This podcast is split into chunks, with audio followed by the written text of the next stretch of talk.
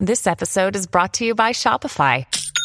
Forget the frustration of picking commerce platforms when you switch your business to Shopify, the global commerce platform that supercharges your selling wherever you sell. With Shopify, you'll harness the same intuitive features, trusted apps, and powerful analytics used by the world's leading brands. Sign up today for your $1 per month trial period at shopify.com/tech, all lowercase. That's shopify.com/tech. From the Fox News radio studios in New York City, fresh off the set of Fox and Friends, it's America's receptive voice, Brian Kilmeade. Hi, everyone. Welcome to the latest moments of the Brian Kilmeade Show, closing out the Friday edition. So glad you're here. Howie Kurtz at the bottom of the hour. Admiral James Stavridis standing by, and we have a lot to discuss today, and we're supposed to get some breaking news right when the show comes to a close. We'll discuss that, and we'll follow everything else because it looks like the president's in full midterm election stride. And if he's not running for re-election, no one told President Biden. So let's get to the big three.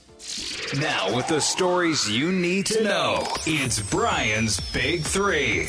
Number three. It's really hard to accept this outcome, frankly, even a year later after having indulged it for all of this time. And certainly today we honor our troops, the 13 troops that were killed there protecting the Afghan people.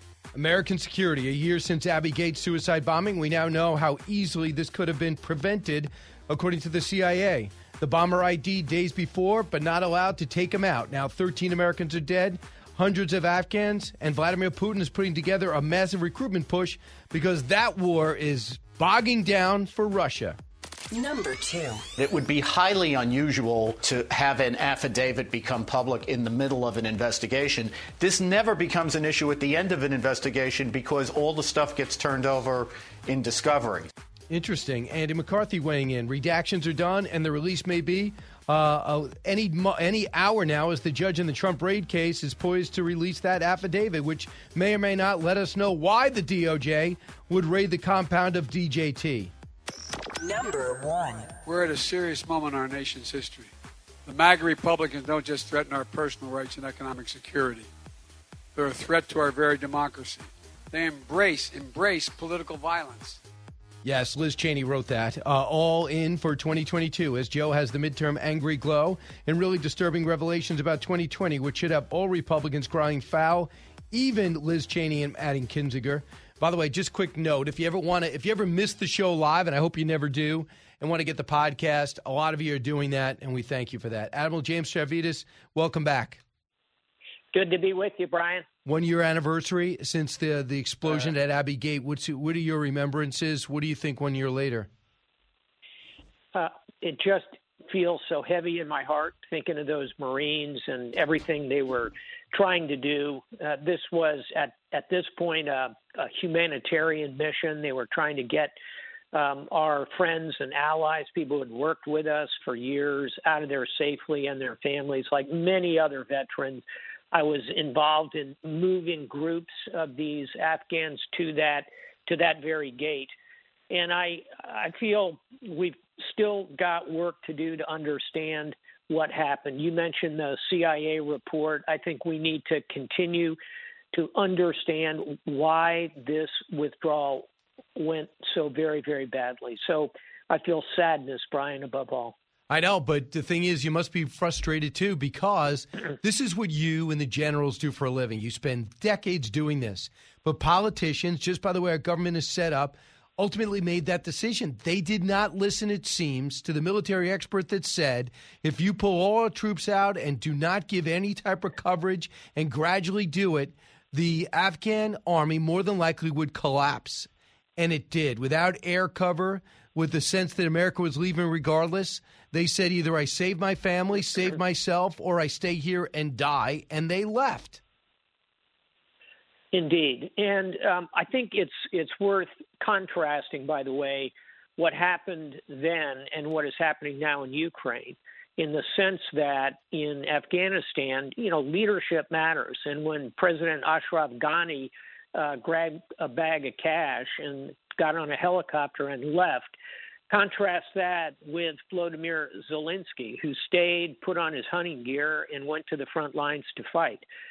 Afghan leadership failed. Our military failed in how we executed that withdrawal. The bombing is a pretty good example of that. And I think thirdly, I hate to say this, you got to give credit to the Taliban. They mounted an effective, high-speed, fast-moving campaign, and it shattered the will of the Afghan military and ultimately the Afghan people. But a lot of you military experts predicted that because America was leaving.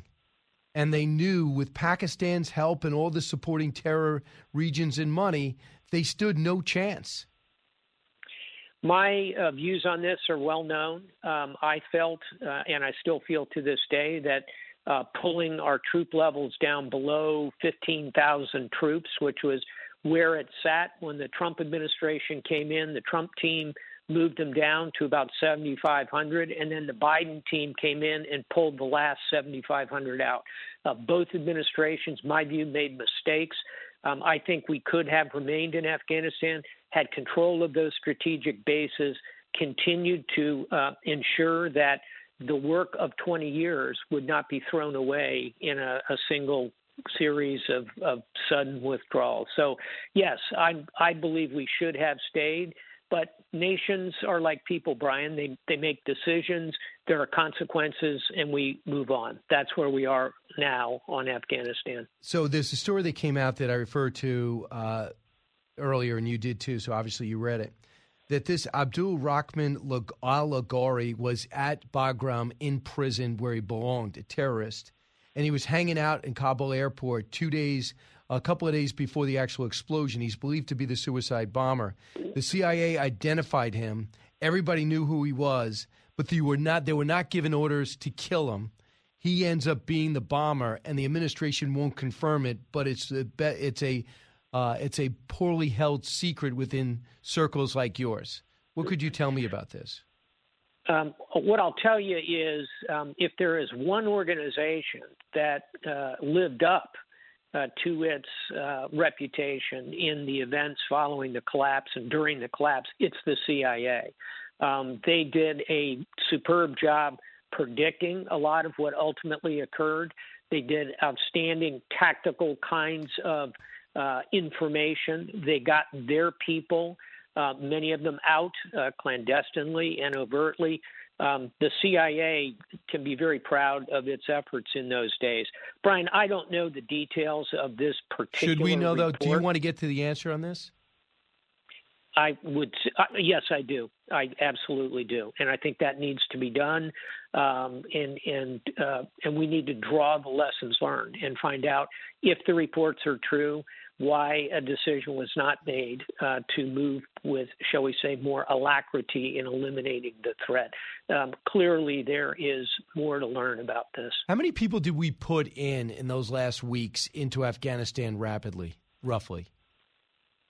I think we managed, depends how you mean in. I think 10,000? Yeah, I think that's a good round number. I was just going to say that. Can you imagine if we just told the Afghan army, look, we're backing out, we're cutting down, we're going to hold on to Bagram, but we'll be able to surge 10,000 troops in a blink of an eye. We'll be here and provide periodic air cover. This thing would have lasted, and you would have had an additional chance to give some of the gains that you guys sacrificed your lives and limbs for to take root.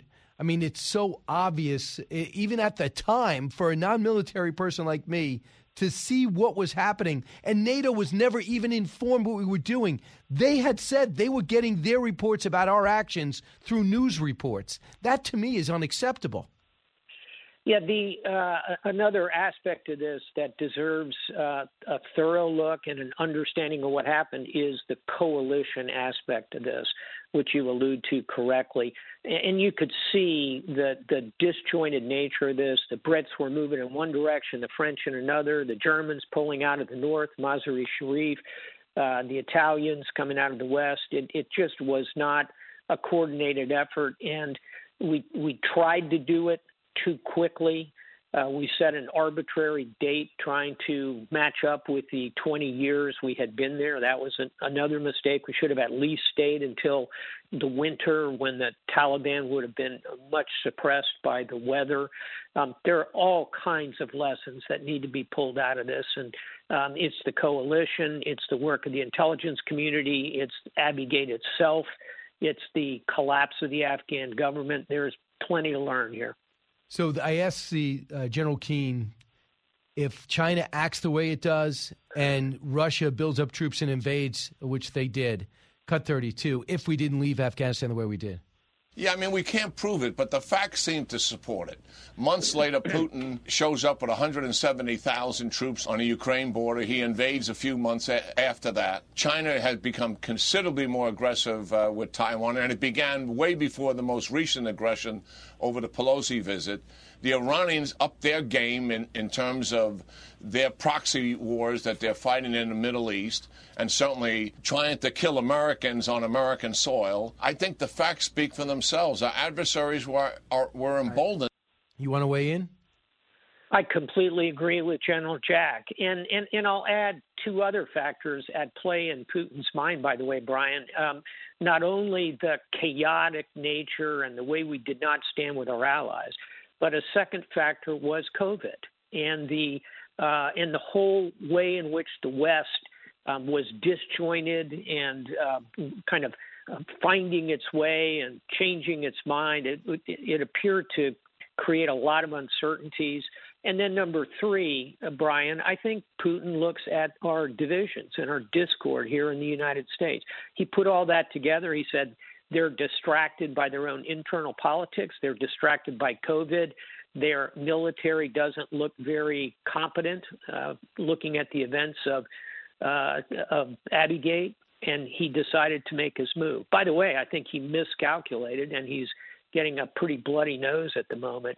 But yes, I agree with Jack Keane that you can drop a plumb line from events in Afghanistan to the invasion of that. Hope they realize that from the White House to the Pentagon. Ukraine now. It turns out President Putin on Thursday ordered a sharp increase in the size of Russia's armed forces, a reversal of years of efforts by the Kremlin to slim down their bloated military. Now they've lost at least 80,000, also over a dozen generals. They're now experiencing somewhat, it seems to me, a guerrilla war in some of in Crimea and the surrounding areas. So where's Vladimir Putin getting these guys? He doesn't want to do a draft. What is he going to do?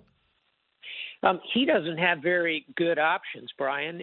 And by the way, he is trying to raise 140,000 troops, which would be maybe a 10% increase in what his army is on paper. He's probably lost those level of forces already in Ukraine. Where does he go to get them? Well, we know a couple of places. He's going to the jails. He is literally throwing open locked cells and saying to convicts, okay, you're going to the front lines and we'll pay you this and we'll commute this part of your sentence. He's also opening recruiting. Think about this, Brian. He's opening recruiting to all males 18 to, wait for it, 60 years old. I'm in my 60s. I don't think the Navy's looking for Admiral Stavridis to come back on active duty, but I could probably get a contract in Russia and go to the front lines. He is going to, thirdly, try and offer huge financial bonuses. That may have some impact given how the economy is grinding down over there. But bottom line, he's got a demographic problem, he's got a motivational problem, and he's got a logistics problem getting people into the military, trained into the front line. This is not going to work out well for Putin. There's a sense among some Ukrainian officials that Jake Sullivan specifically will walk up to them right before the election and say, guys, that's it. Let's just they can keep what they got. Have you heard that? No, I know Jake Sullivan. I don't believe he would do that. I've heard him consistently, both privately and publicly, say our job is to put the weapons in the hands of the Ukrainians and they will do the fighting. And then when it comes time for a negotiation, those will be decisions for Ukrainians. I've never heard a scenario as you just described. I hope you're right. What about with the move? I think the K is silent, but I always called it Kherson. in that area. It looks like that's going to be the place people are looking at to see Ukrainians get on the offensive before the winter. Indeed, and it's key because it is the gateway city to Crimea, which for Putin is really the crown jewel, so to speak, of this invasion, is that he can solidify his illegal control over the Crimean Peninsula, which is very valuable strategically. It sits out into the Black Sea. And so Kherson controls the water supplies, the transport routes into Crimea. It's also the first significant city the Russians were able to take control of. So there's psychological, geographic, and military reasons. The Ukrainians are going to fight very hard to get back into Kherson. Evidently, they're making progress. They're blowing up the bridges to isolate the army and in come the barges to make their what would seem to be a water bridge. Have you heard anything about that type of fighting? Yes, and the war is being fought in many dimensions, air, land, sea, but we're not focused enough on the rivers.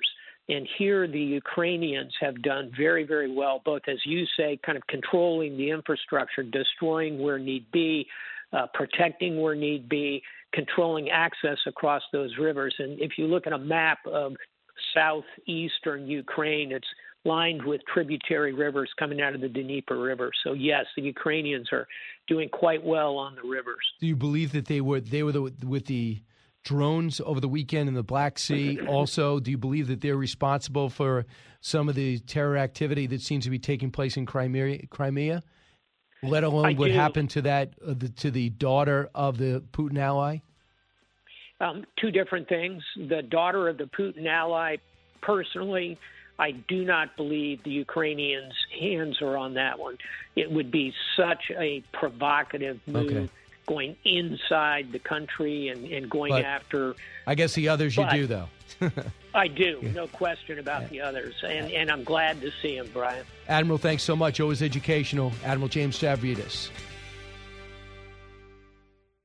The world of business moves fast. Stay on top of it with the Fox Business Rundown every Monday and Friday. Listen to the Fox Business Rundown starting May 20th at foxbusinesspodcasts.com or wherever you download your favorite podcasts. Out of the gates and ready to go. Hey, it's Hutton with Rowe. Hot Mike is here on the Outkick Network. We've got your afternoon covered with the latest sports discussion, and it's available wherever you find your audio. Daily analysis and news. He is hot. I am Mike. Actually, my name is Chad. His name is Jonathan, but you get the picture. We're going to bring it every single day. Whatever you want to call us, we'll respond to. We just want you to respond to what we're dishing out every day. And while you're here, we hope you subscribe to the podcast, like, subscribe, and share.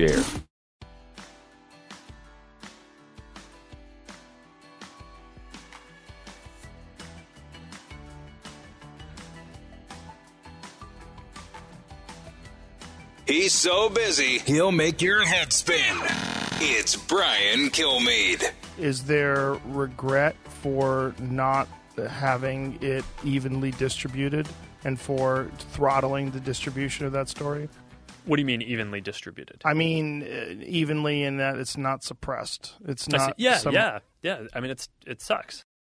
Yeah, it sucks because it was true, and that is the back end. And I'll play more when Howard Kurtz joins me of Mark Zuckerberg's interview with Joe Rogan. The beginning, they're talking about his new Oculus, and they're talking about him being mixed martial arts like Joe Rogan is, and talked about surfing. And then in the middle of it, they start segueing to the New York Post story and the Hunter Biden laptop and how the FBI came to visit.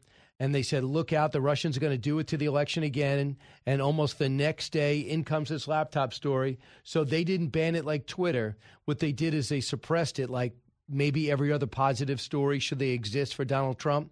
And he said, we had a third party analyze it. You had a third party. Number one, fire them, because they didn't make any effort, it seems, to find out if any of the thousands of emails were authentic, let alone call Hunter Biden, your Facebook.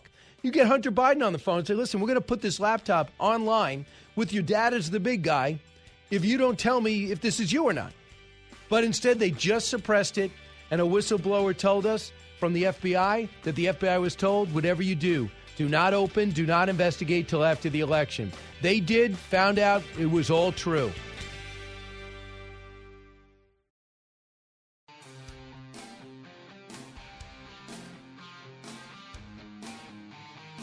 Information you want. Truth you demand. This is the Brian Kilmeade Show. Basically, the background here is the FBI, I think, basically came to us, some folks on our team. It was like, hey, just so you know, like, you should be on high alert. There was we thought that there was a lot of Russian propaganda in the 2016 election. We have it on notice that basically there's about to be some kind of dump of that's similar to that. So just be vigilant. I think it was 5 or 7 days when it was basically being determined whether it was false. The distribution on Facebook was decreased, but people were still allowed to share it. So you could still share it. You could still consume it. Did they specifically say you need to be on guard about that story? No, I don't remember if it was that specifically, but it basically fit the pattern. So they were talking about the Hunter Biden New York Post story, and he was saying how much better Facebook did it than Twitter because Twitter suppressed it and suspended accounts. He goes, we didn't do that. What we did is suppress the story. So on the algorithm, no matter how many people wanted to read it, they would just make sure it was almost impossible to find. And I have not found anyone that said to me, I found this story on Facebook. So maybe next to impossible to find. I'm not sophisticated enough or learned enough in that area to understand how these algorithm works, but they quickly suppressed it. Now, you combine what he told Joe Rogan yesterday with the Zuckerbucks that went to key districts in key states in the election, well, disproportionately for Democrats. And you could argue that he had his hand on the scale as much as anyone. And again, a little bit trying to blame the FBI. When you first saw the headline of the story, I said, oh, let me listen to this.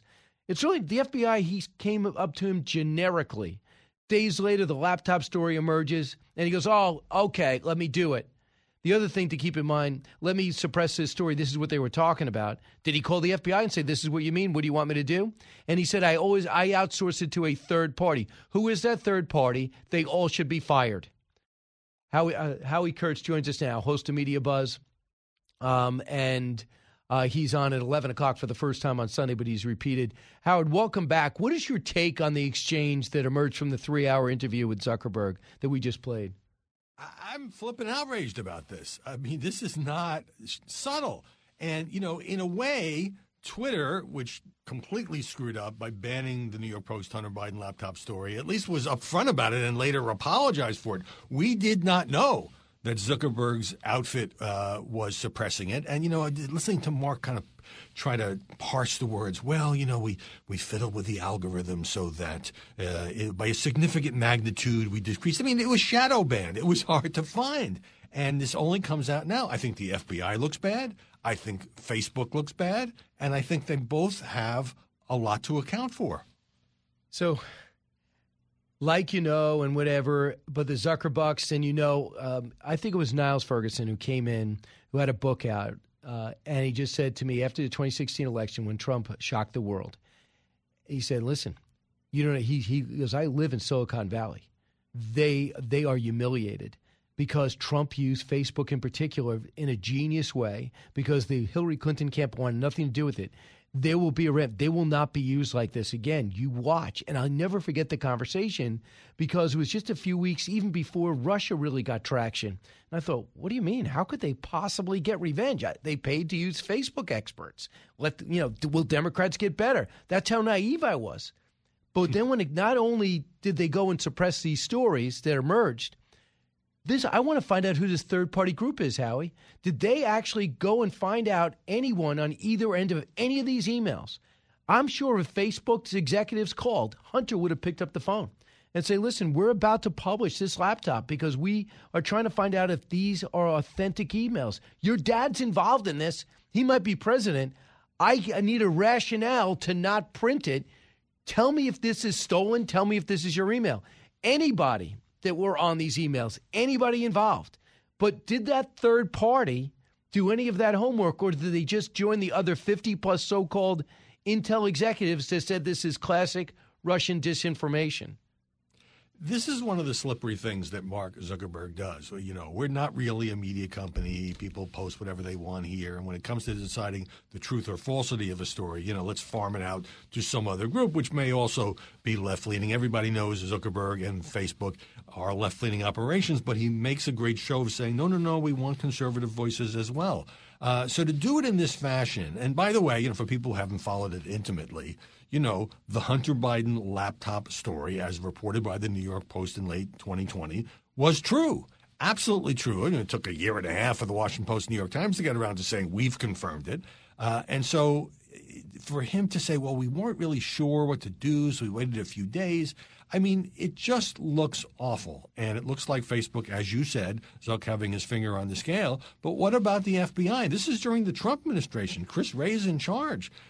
I don't like the idea of them going to any social media company and saying, we just want to warn you that we have grave concerns about that. You know, they should be hands off. Let these organizations, which are giant media companies, even though they don't like to think of themselves that way, make their own decisions without government pressure. That's what it was, pressure from the FBI. Here's more from that interview, Cut 34. Is there regret for not having it evenly distributed and for throttling the distribution of that story? What do you mean evenly distributed? I mean evenly in that it's not suppressed. It's not. Yeah. I mean, it sucks. Okay, all forgiven. It sucks.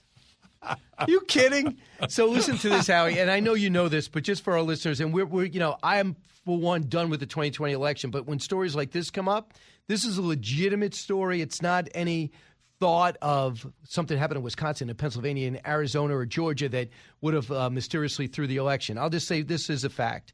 In Georgia, Zuckerbucks, 45 million in Georgia. 75% of those grants went to counties shifted to the left. 45 million of it went to left-wing groups and PACs. In Pennsylvania, 25 million went to Pennsylvania. 90% of the grant dollars went to counties Joe Biden won. In Ohio, not effective, obviously. Ohio received 8 million. 70% of the counties Joe Biden won. 10 million went to Wisconsin. 10 million in Zuckerbucks. 8.5 million was spent in only 5 Democratic cities. And we know that Wisconsin was won by Trump the last time around. And in Michigan, that Trump won in 2016, 15 million Zuckerbucks, with 7 million going to the city of Detroit, a Democratic stronghold in a swing district, to maximize that. So he put Zuckerbucks in, and he put his hand on the scale. I'm not saying it's illegal, but it's noteworthy, would you say? Noteworthy indeed. And I would also say that, look, even if Facebook had allowed it to be shared, the Hunter Biden story, I mean, it would have been a controversy. It would have added to the coverage, which was kind of minimal. I don't think it would have swung the election, but it's the principles at stake. And for him to be asked, do you regret it? You think he would at least mount some kind of manly apology. And instead, it sucks. Well, it does suck, Brian. It does. And you know what? You know who I want to say something about this? Liz Cheney and Adam Kinzinger. I mean, they're both conservative Republicans. I know them. And I think you overlap with Liz Cheney a little bit at Fox. I'm not sure. I did. And she's as smart and conservative as anyone you'll meet. I thought she'd actually be running for president eventually before all this happened. I think she voted with Donald Trump most of the time before all hell broke loose. And we know no reason to go through it now. But I'm going to add something else. Nate Silver wrote this story. He said liberal elites pressured Pfizer to delay the announcement of the vaccine till after the election. So it says he goes on to say that it would have been listed as a political win. He said to the New York Post, the liberal public health elites pressured Pfizer to delay fast-track approval of the COVID-19 vaccine until after the 2020 election, denying President Trump a pivotal win before heading to the polls. The number-crunching data journalist reacted to the article by Politico that cited a House report that claimed the Trump administration sought to expedite approvals for both vaccines and unproven treatments. Silver called for a more scrutiny on whether Pfizer bowed to the pressure from liberal public officials. Now, I don't really know Nate Silver, but I don't know anyone who thinks he's a conservative. So for him to write that, that is a legitimate story. Can you imagine a week before a vaccine is found through Operation Warp Speed, led by Jared Kushner, to move forward with this vaccine in record pace? I just ask you, should that have been involved in the election? And if somebody was holding that up because they didn't want somebody to win, I think that is definitely worthy of a conversation.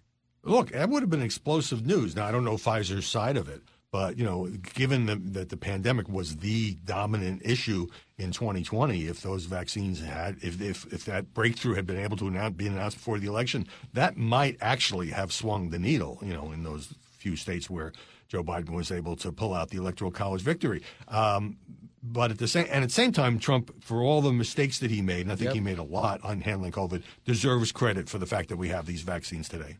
And he evidently tells people, why do people boo when I bring up the vaccine? Because he's so proud of it. And when he goes in front of the live events, you know what it is? In my humble opinion, it's the mandate. Because when you tell the American people, this is what you're getting, you're fired, or you can't go to school, or you better transfer schools, or you're a horrible person, you better not go to a restaurant, you can't play tennis at the U.S. Open, that's when the American people go, that just goes against the grain. And then you look at who's telling you to do that, someone you didn't vote for, you forget about who brought it forward. So I think it would have been totally reverse. If Trump won re-election, I think there were a whole bunch of Democrats said, I'm not going to take, just like Kamala Harris said when she was a candidate, I'm not going to take any vaccine from Donald Trump. I think it would have been an opposite story. It might be an interesting study. So today before noon, we're here. We might get this affidavit from the judge and find out what led to the raid on Mar-a-Lago. What do you sense? How big a story will this be when this affidavit comes out? Oh, it'll get nonstop coverage, but I don't think we're going to find out much because the judge said he's not going to release parts of the affidavit that would affect the roadmap of the investigation or confidential sources and so forth. So of the small slice that he will, and I give him credit for putting it out, and some of that will be redacted, I think we'll be jumping at phrases and so forth. Basically, I don't think it's going to tell us very much. I'd love to see the whole thing. I understand the concern about jeopardizing the investigation. And meanwhile, the Justice Department leaking its butt off to the New York Times about an ongoing criminal investigation, which you're not supposed to do. Most of the media treating that as a bombshell, but it's outrageous that Merrick Garland's Justice Department, feeling it can't discuss this publicly, is doing it by whispering to reporters. Yeah, I mean, it's amazing the detail that came out of both those outlets. It reminds me so much of the Russia investigation. We can't do it. It's too dangerous. But let me tell the New York Times and Maggie Haberman all the details, and we'll just lay low. So it's deja vu all over again. So, Howie, who benefits with this story front and center? The whole Mar-a-Lago story? Yep. I think there's been such a backlash against the search that politically it has benefited Donald Trump. That's the reason I think Justice felt like had to get its side out through leaks, which, again, it's a leaky town here in Washington. But in an ongoing criminal investigation, you're not supposed to say anything to protect the rights of a potential defendant. And, by the way, I'm not convinced that Donald Trump is going to be charged with anything. However, I do think as more and more has come out about multiple attempts by the National Archives to get Donald Trump to give back some of these highly classified documents and how this took a long time, that our picture has changed. And so for a lot of people, you know, those who at least have followed this, it doesn't seem the search warrant seems more like an attempt to get back highly sensitive documents rather than just to embarrass the former president. Right. And we don't even know if there's going to be any type of charges or they just want their stuff back. You know, I'm convinced there will not be a charge related to the classification of documents. He's just not going to charge a former president of the United States with that, unless it's something related to the Capitol riot on January 6th or related to, you know, some nefarious thing that Trump did with nuclear documents. Right. I don't think Merrick Garland can bring that prosecution. But, you know, like all of us, we don't know exactly what he has, and I think he's going to take his time. So this is going to be hanging over our whole system for a long time to come. Media Buzz host Howie Kurtz with us now. So we know there's a big change over at CNN, and it's amazing that Mediaite seems to be trying to keep certain people's jobs intact. One of which might be Don Lemon. The headline of Mediaite, and I'm looking at this, say, wow, what happened here? Don Lemon grills Jean-Pierre on Mar-a-Lago raid. Who is we? Who knew about it? And the White House. So you play it down. Listen to the actual, you heard the headline. Now listen to the question. Cut 29. Again, we deferred that to the National Archives. Who is we? Who knew about it at the White House? I'm just telling you, the White House, I don't have specific names or specific, the White House deferred that to the National Archivist. It's in the letter. It's very clear in the letter. People can, it's out there. You guys have shown the letter. Folks can take a look. Again, when it comes to the investigation. That is it, and she just explains it. That's not grilling. I mean, it seems like they're making sure that Don Lemon isn't next. What's your reaction to Brian Stelter losing his job? Well, I haven't talked about that other than to say that, you know, I wish everybody well. You know, that is my old show. And we are now, Media Buzz, Sunday mornings, 11 Eastern, the only media analysis show on national television. And I take that responsibility seriously, and I always try to be fair. And as you know, when you try to be fair, you get it from both sides. Why aren't you on the team? But there's an audience for fairness, I believe, and that's the main message I have to what happened at CNN. As for Don Lemon, look, at least he tried. He asked the question. You know, Chris Licht is trying, the new president of CNN is trying to return it to its roots, a more neutral, news-based service as opposed to, you know, how we'll have all those 8-to-1 panels trashing Donald Trump and Fox. I wish him luck with that. It's hard to undo the damage to CNN's reputation that took place over the last 6 years when it did become anti-Trump, anti-Fox, pro-Democrat, and suddenly you say, okay, never mind, we're going to go back to our roots. It'll take a lot of rebuilding to do that. Yeah. I don't like when anyone loses their job, so I don't care. Even if they say horrible things about us, I just don't feel comfortable because it's careers and it's families. I'm with you. Howie Kurtz, we're going to watch you at 11. Thanks so much. Sundays. Thanks, Brian. You got it. Listen, when we come back, I'll take some calls and finish up this hour. I barely touched how much I still have to get into, so don't move. Brian Kilmeade Show.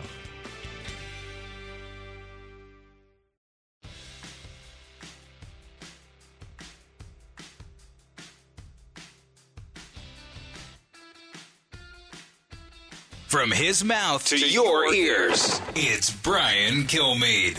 Dr. Fauci's retiring. What should he do next? Settle down in Florida or something. I don't think Dr. Fauci's welcome in Florida. Someone needs to grab that little elf and chuck him across the Potomac. What is he going to write a book, make a movie? What do all these people do? I hope he goes to jail, personally. He could star in Grey's Anatomy. He does love TV, and he's on more than Brian Kilmeade. Well, that hurt. That's so funny. Was that actually on the show, or did you guys edit that? No, that was actually on. Johnny gave you that little dig from Jesse Waters' primetime last night. Because, you know, the only person more hostile than Gutfeld to me is Eric. Eric always takes shots at me using my own words. It's so easy to do, though. So, a couple of things. I forgot. We always talk about Fauci missing the mask, right? Getting everything wrong with John Castamatidis said what he said. He said, you know, I don't think a mask gives you a false sense of security. It doesn't really protect you. It protects somebody else. Okay. And then he's like, you got to wear a mask. Then you got to wear two masks. And then Dr. Birx, I think you should wear goggles. All right. But do you remember that he said, I don't predict that this virus is going to be much of a problem here? I mean, come on. And praises the WHO. And it's not, and it didn't, of course, didn't come from a lab. This came from natural occurrence. So these are inexcusable. Anybody else would be the laughing stock. It would almost be like, remember Brownie, way to go Brownie after Katrina, when he said everything was under control? He is Katrina. He is the pandemic's Katrina. I don't know if that made sense, but you know what I mean. From the Fox News radio studios in New York City, giving you opinions and facts with a positive approach. It's Brian Kilmeade.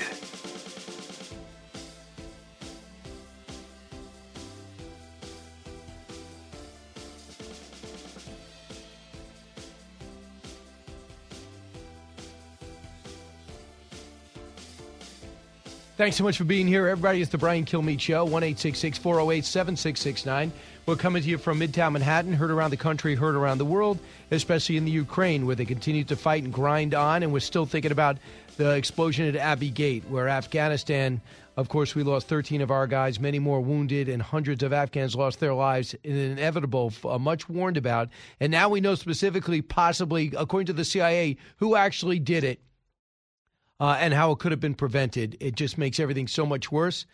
Andrew McCarthy at the bottom of the hour to make sense of the redacted affidavit that could be released sometime within this hour.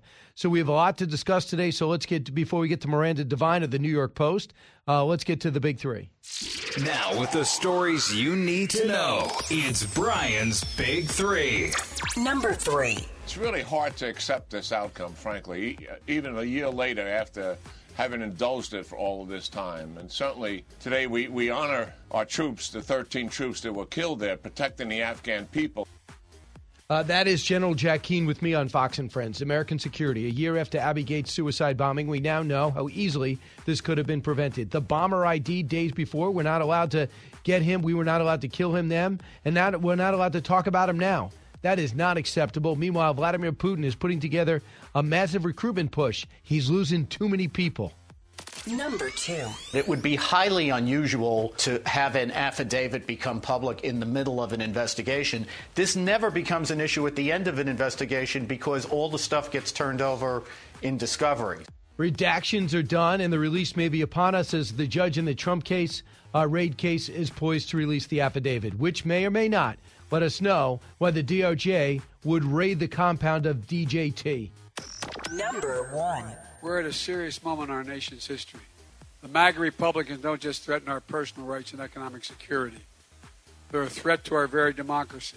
They embrace political violence. Yeah, all in for 2022 as Joe has that midterm angry glow and really disturbing revelations about 2020, which could have all Republicans crying foul, even Liz Cheney.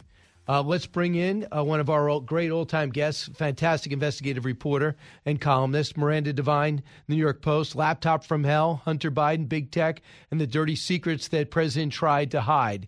And now they're coming out, but they've been delayed. Miranda, I'm going to put Hunter on hold for a second and talk about the midterms if we could.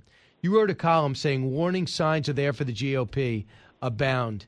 And the President of the United States thinks he's got a term that will turn off a lot of would-be Republican voters, and that's MAGA. Is that a turnoff to Republican voters? Not at all. I think it might be a turnoff to the Liz Cheney fans, all three of them, but no. And it's really despicable, I think, that the president is dividing the country in the way he is and really using depraved kind of descriptors for half the citizens of this country. I mean, 75 million people voted for Donald Trump, and he's calling them quasi-fascists. It's outrageous. It is. And by the way, you talk about a canary in the coal mine. You believe that the defeat of Mark Malinaro in the 19th Congressional District in New York is so much more than a special election loss. Why do you think that is? Well, look, it's indicative of the fact that Republicans are not the Republican leadership is not understanding this moment in America. It's not just business as usual, as Mitch McConnell seems to think. This is an existential fight. Who wins the midterms, who wins 2024 will decide the future of this country and it's the only chance to sort of wrest it back from the accelerated sort of revolution that Joe Biden, of all people, has ushered in. And so here we have in this district in, upstate New York, we had a pretty good candidate. And the problem was that rural and working class and non-college educated white voters, basically the Trump base, stayed home. And on the other side, you've got Democratic women. They don't have much to vote for when it comes to Joe Biden and his policies, but they're newly energized by abortion, even though it's completely irrelevant to New York, even though Molinaro is pro-choice. It doesn't matter. This has become a sort of one of those fake rallying cries that the Democrats specialize in. And so I think, I don't think abortion is the big victory that the Democrats think it is. But it really requires the Republicans to grab the narrative and fight back. And they don't seem to be doing that. I mean, apart from the MAGA people, everybody else, and, you know, someone like Molinaro, he kind of has to do what head office says or he doesn't get advertising dollars, he doesn't get any resources. So I think it's a wake-up call for the Republican leadership and for Mitch McConnell to stand up and say, oh, we have a problem with the quality of the candidates. Less than 3 months before the election, he's decrying his own Republican candidates for the Senate. That's just so defeatist and so kind of treacherous. Here's what President Biden said. His huge weakness is Afghanistan. His huge weakness is inflation. His huge weakness is his insistence on his energy policy, which is pivoting away from fossil fuels, and the price of gas, which is within his grasp. But this guy loves to deflect like nobody I've never ever seen in my life. Listen to what he said. Cut 9. We've done all this, but then our critics say inflation. You mean the global inflation caused by the worldwide pandemic and Putin's war in Ukraine? We're making progress. Really? That's his excuse? Well, it's been his excuse all the time. You have to understand with Joe Biden, and obviously you do, but maybe there are still Biden voters who don't understand that he is an inveterate liar. I mean, it's a terrible thing to say about a president, but that is his personality. That's what he's been for his entire, at least adult life. He tells tall tales. He spins fantasies. In some senses, I think even before his current cognitive difficulties, he had a problem differentiating between truth and fiction. I mean, just on Wednesday, he talked about having gone to a Little Ivy. He didn't go to any kind of Ivy League college. But it's all about self-aggrandizing and creating this mythology. He has a giant chip on his shoulder about whatever, you know, he's like a Ivy League education, whatever it is. He's like a, you know, high IQ. But he is now the president. And you would think that he would rise to the occasion. And I think all of us, his inauguration speech was so divisive and destructive. He actually called out half of the population, the Trump voters, as domestic terrorists and white supremacists. It was laying the ground for what was to come. But I, and I think a lot of other people, everybody pretty much, gave him the benefit of doubt because he is the president of the United States. So you want the country to do well. But all he has done since then is divide to conquer. And I think he's compass enough to know what he's doing. I think it's part of his makeup to do that, to be nasty and petty and to hate his opponents while giving this sort of veneer, this appearance that he is a bipartisan, moderate guy who reaches across the aisle. He only does when his opponents lie down and do what he wants. If they are actually damaging the Democratic Party like Donald Trump did, then he goes into hate mode. So I think the Republicans just need to fight fire with fire. I just wish he would have that same hate towards Iran, that same hate towards China, that same hate towards Russia. But he knuckles under and never addresses the issues that affect our country the most. And he also scared to death of Joe Manchin, if you ask me. Real quick, I thought about you, obviously, because Mark Zuckerberg talked about the suppression of the laptop story that you wrote a book about and covered every day in a newspaper, the New York Post, that had their Twitter handle suspended because they published disinformation, which you all know was 100% correct. Listen to Zuckerberg with Joe Rogan yesterday, cut 33. Basically, the background here is the FBI, I think, basically came to us, some folks on our team. It was like, hey, just so you know, like, you should be on high alert. There was we thought that there was a lot of Russian propaganda in the 2016 election. We have it on notice that basically there's about to be some kind of dump of that's similar to that. So just be vigilant. I think it was 5 or 7 days when it was basically being determined whether it was false. The distribution on Facebook was decreased, but people were still allowed to share it. So you could still share it. You could still consume it. Did they specifically say you need to be on guard about that story? No, I don't remember if it was that specifically, but it basically fit the pattern. And he said a third party comes out and looks at it, and they decided they're not going to suspend it, but they'll suppress it. So what is your take on him talking like that hour two into Joe Rogan's 3-hour podcast? I think he's lying because basically Facebook was the first to censor the laptop story. On the very morning that we published at 11 a.m., Andy Stone, who's Facebook's communications manager and used to work for Barbara Boxer, used to work for the John Kerry for President campaign, used to work at a Democratic super PAC, he issued a statement on Twitter, funnily enough, basically saying that that they are going to reduce the distribution of the story on their platform immediately, pending third-party fact-checking. Now, we still haven't heard what the result of that fact-checking was until Zuckerberg just slips it out, but they knew within 5 or 7 days. They did incredible damage. Facebook coming out and doing that then gave the green light to Twitter and to the New York Times and everybody else to quash the story. And you know, it's interesting he's talking about the FBI. I think you can tell that he's being a little dodgy when he's asked, was it specifically about this story, the Hunter Biden story, that the FBI was warning you? He goes, oh, I don't think so. Well, it either was or it wasn't. You know, you don't forget something like that. So the FBI, we know now this is another point of light that shows us how involved the FBI was in interfering in the 2020 election. We have already, Chuck Grassley has told us from FBI whistleblowers that Brian Orton, an FBI analyst, and Tim Teaborg, who was an FBI agent, had stepped in and made sure that nobody was investigating the laptop. This was in October of 2020. We also know from Ron Johnson that in August of 2020, when he and Chuck Grassley were doing this fantastic work on the first pass of the Hunter Biden, Joe Biden corruption exposure, that was their report into Hunter and Burisma, the Ukrainian company that was paying him, you know, $4 million.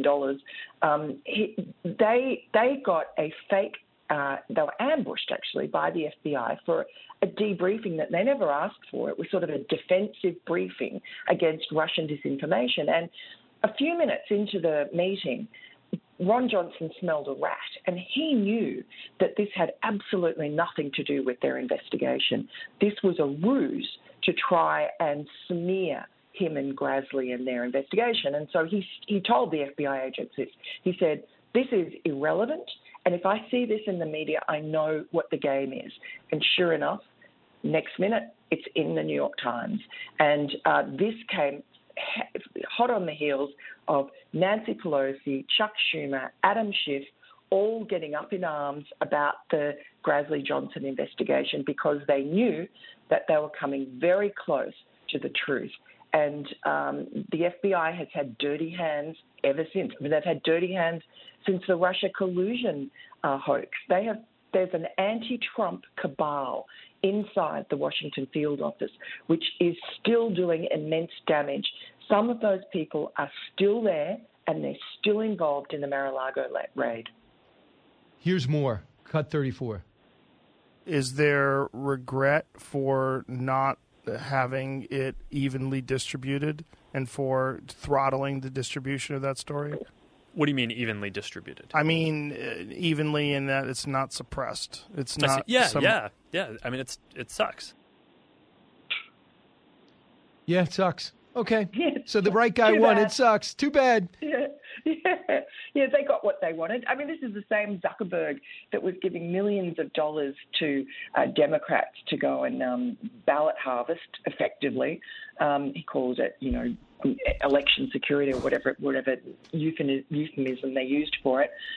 No, it sucks. Yeah, it sure does. We know from polls taken by the Media Research Centre straight after the election that there was something like 1 in 6 Biden voters would have changed their vote if they had known about this story. And, you know, in an election that was won by, I think, 45,000 votes in a handful of battleground states, that would have made a material difference.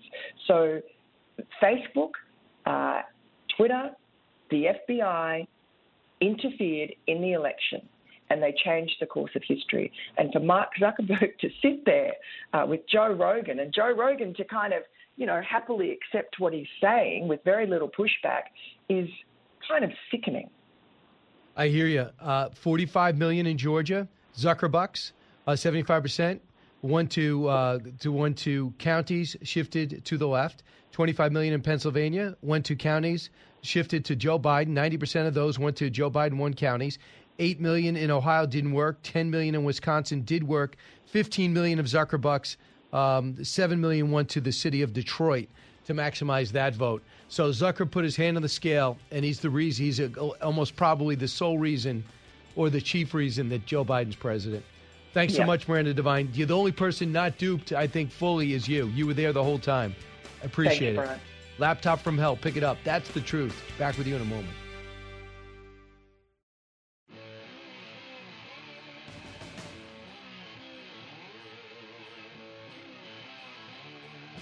A talk show that's real. This is the Brian Kilmeade Show.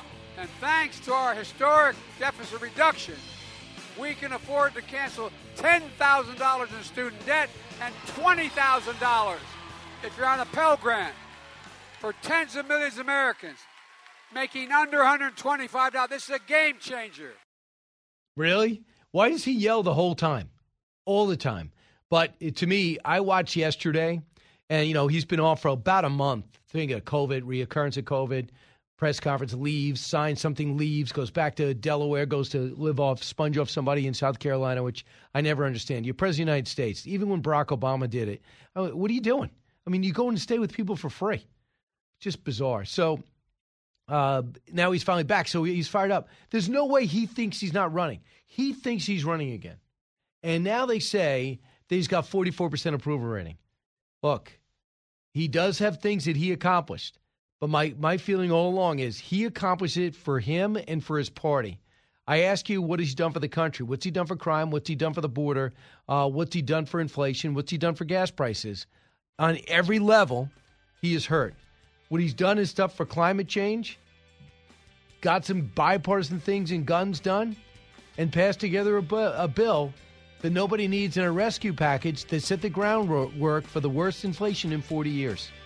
I think that's what the American people are going to vote on, but we'll see. Brian Kilmeade Show rages on when we find out about the redactions. Will the report be released? Andrew McCarthy next.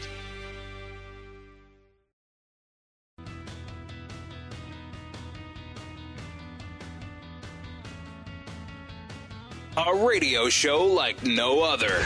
It's Brian Kilmeade. The Justice Department is notorious for over-redactions and over-classifications. To serve tactical purposes. I've been in cases where both of those problems have appeared, where judges have agreed that the Justice Department has over-redacted material. The concern I have is that the judge does not appear to have pushed back. He's suggesting that the government got it just right. He doesn't have any area where he's saying, look, I still think you need to explore this section or that section. That, of course, is a guy we've heard a lot from lately, and he is Jonathan Turley's with us, but another guy that we hear from just as often is Andy McCarthy. Andy joins us right now. Andy, at any moment, maybe during this interview, we're going to get the release of a heavily redacted document, we assume, that will hopefully explain why they thought it was necessary to raid Mar-a-Lago two or three weeks ago. What do you think we're going to receive? Well, we won't get that, Brian. I mean, they're not. We already know that they're going to basically redact out their explanation of what their probable cause was, and you're not going to be told more than likely, you know, why they decided an affidavit, why they decided a search warrant was necessary.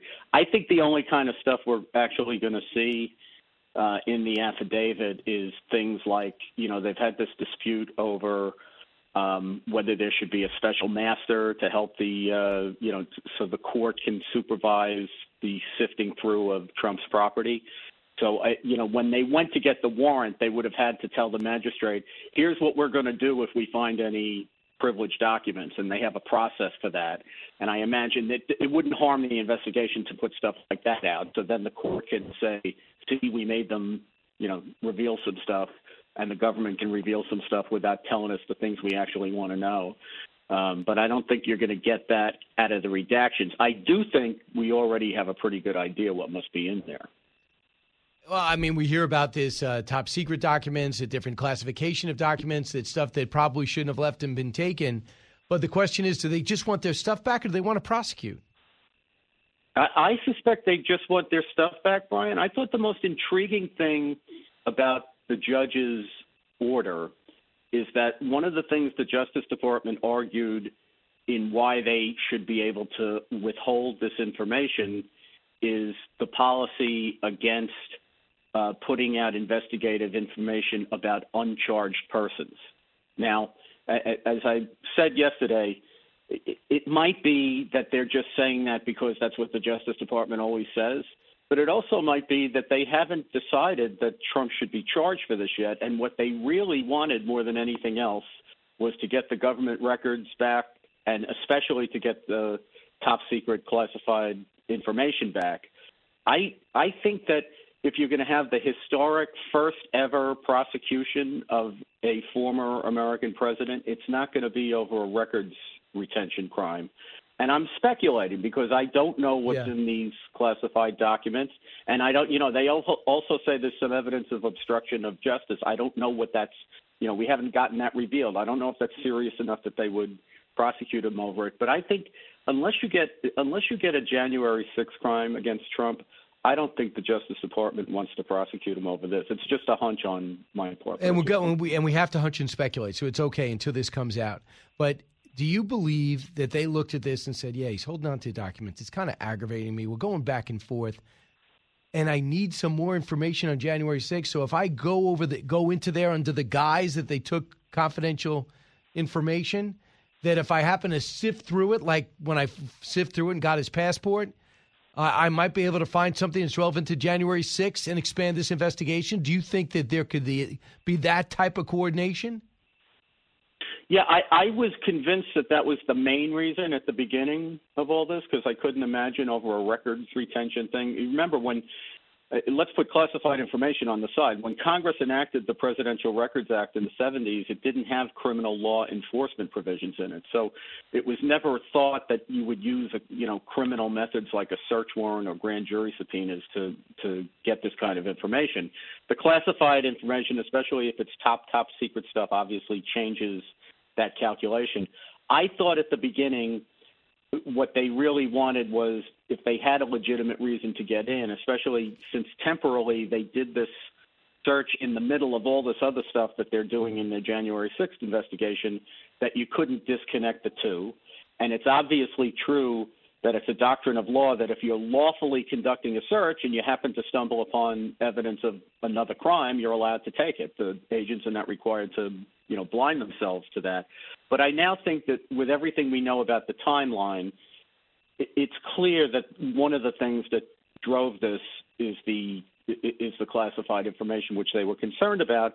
And since we now know that they issued them, in addition to having meetings and like a million different communications back and forth, they also issued them 2 grand jury subpoenas, and they got a letter from the lawyers in June saying that they had given the government back anything that was marked classified, and obviously they hadn't given them everything back, and some interview or other evidence that the FBI collected in July probably convinced them that there was still stuff in there, and they may have just drawn the conclusion, look, we've tried meetings, we've tried grand jury subpoenas, we've tried everything, we're never going to get this stuff back unless we just go in and take it.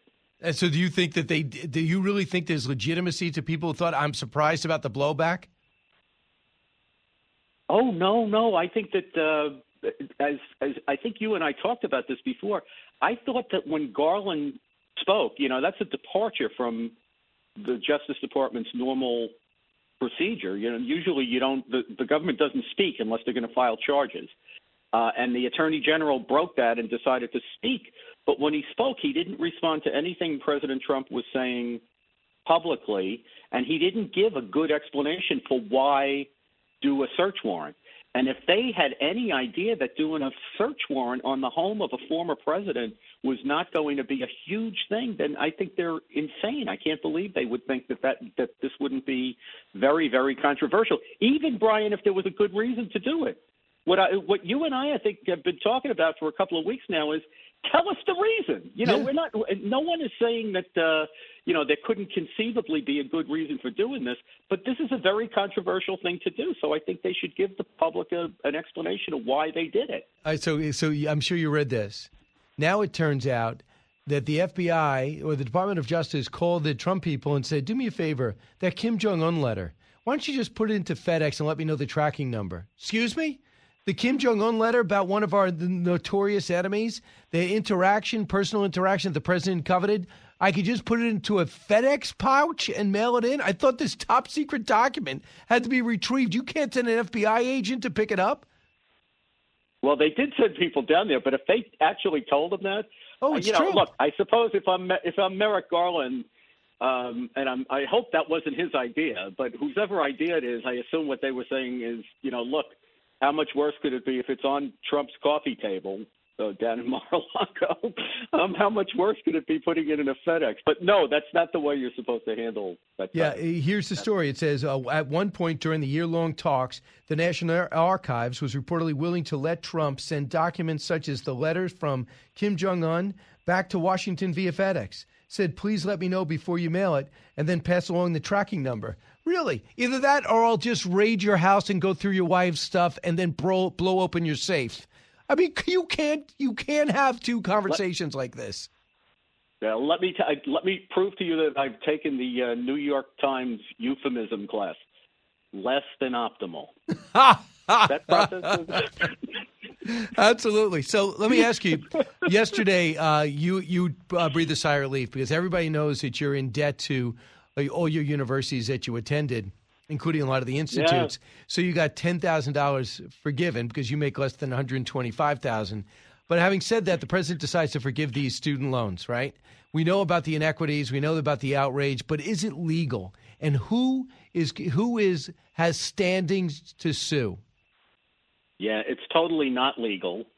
And, Brian, this is disappointing because, like, your audience thinks that you pay me more than $125,000. No, they don't. You keep talking about these great legal fees. I'm still waiting here. They're coming. By my FedEx. I just need an invoice. Yes. Just I'll give you the tracking number. But it's totally illegal. But I think they're banking on two things. Number one, there is a standing problem, like who brings a suit, because you have to show you're personally, concretely damaged by this. If you're just arguing it as a policy matter that it's illegal, that's usually not good enough in court. You have to show that you were personally damaged by it. So that's going to be a problem to challenge it in court. And I think what Biden's banking on is that even if the Republicans take over both the Senate and the House and they were able to pass a resolution under the Congressional Review Act that would allow them to get rid of this rule, Biden would veto that, and the Democrats would have enough votes in the Senate to prevent an override. Both chambers, they'd prevent an override of Biden's veto. And then if the Republicans win the presidency in 2024 and hold both chambers – the window for the Congressional Review Act would be over by 2024, so you would the only way you'd be able to knock it out would be by regular legislation, and the Democrats could probably block that in the Senate. So it's totally illegal, but I think they've calculated that they may be able to fend off challenges in the courts and that they can keep it tamped down legislatively. Yeah. Here's Jackie Heinrich, and Jackie Heinrich brought something like this up to her, saying that you did this because it was an emergency, right? You said this, but at the same time you've said other times the pandemic's done, we don't need it, for example, at the border. Listen. The HEROES Act hinges on student debt cancellation being tied to the pandemic and that being a national emergency. But the administration argued in court that the pandemic is over at the southern border. To lift Title 42. It's so over that the government's going to stop buying vaccines in the fall and shift to the private sector. So how is this a national emergency? Mm-hmm. How's COVID a national emergency when it comes to student debt? So it's a very good question, and I'm glad you asked it. Look, we use the HEROES Act because there are going to be some people, when we lift the pause, that's still going to suffer. They're still going to have a little bit of a hard time. Does that make you feel better? A little bit of we go from an emergency to what? I got a little scrapey on my knee. Right. You know, yeah, I need 10 to 20,000. Is it an emergency or a little bit of harm? It's mind-boggling to listen to them. You know, it's almost as if they put the press secretary in that quiet room they used to do with the newlywed with that newlywed game. They put her into a quiet, airtight room, and they put her out there. She has no idea about anything, doesn't anticipate any questions. That binder, I think, is full of empty pages. I've never seen someone overwhelmed and under-answer everything. As soon as I see her sound bites on the sheet, I'm thinking to myself, how could I actually use these? Yeah, you know, the difference is, though, remember, Amy Coney Barrett had that pad that was also empty, but that's because she knew all the answers. This one doesn't know any of the answers. So, it's very frustrating to listen to them. All right, Andy, do you have any sense of when these redacted documents might be released? It might be as we're speaking, Brian. I don't know. I haven't talking to you was so important to me that I have my undivided attention, so I turned off my computer and everything because I thought you might ask me hard questions. Allison, next time Andy's in a very sarcastic mood, can we just book Turley? I mean, is it possible? I mean, this is unbelievable. I just want to answer. I get sarcasm back. Why do I pay you all this money? With the tracking number. I forgot to give you the tracking. Andy McCarthy, thanks so much. Thanks, Brian. 1-866-408-7669. I'll be back and take your phone calls and get your take.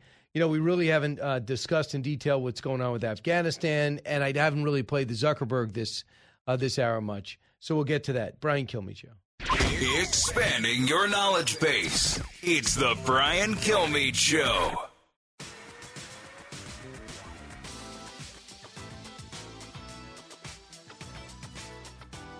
The more you listen, the more you'll know. It's Brian Kilmeade. Oh, Biden. If he gets a second term, it's actually very exciting. He'll be the first president in his 80s and the first president to be assassinated by a slick bathtub. So that's cool. Mike Pence. Mike Pence is so boring and white. CBS just picked him up for 3 more seasons. And listen, I know we're having fun right now, but on a serious note, I do want to say Kamala Harris is still missing. And if you have any information on her whereabouts, please contact her panelists. They miss her. We don't, but they do. So who is Nikki Glaser? She's a comedian. And she was filling in for Jimmy Kimmel. He is substitute host all week, all summer, taking it off in the Hamptons, hanging out. So, by the way, that's true. The vice president's gone in Hawaii. They're signing legislation, with this Joe Manchin gives in, all this. Nowhere. It's in Hawaii. She's hanging out with Obama. She was with President Obama for a while, right? Yeah. But, I mean, on the flip side, too, again, late night going after the administration. Oh, that's a good point. I mean, there was a Mike Pence jokes in there. 2 out of 3. But that's what you need. You need both sides. And, we played James Corden earlier this week. In fact, do you still have that, Eric?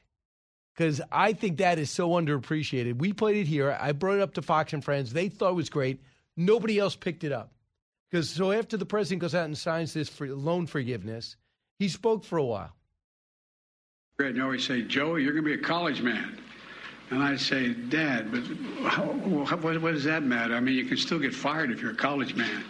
And I remember going down after a baseball game. I went to a really good school up in Claymont, Delaware, on the Pennsylvania border.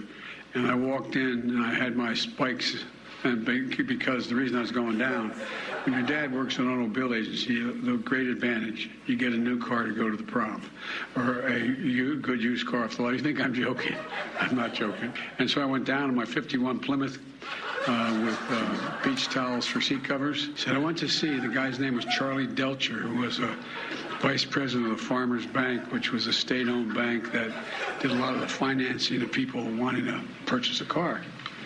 So I went to Charlie and asked to borrow the money. He said, they won't lend it to me. By the By the end of that story, students like, do you know what? Forget it. We'll pay.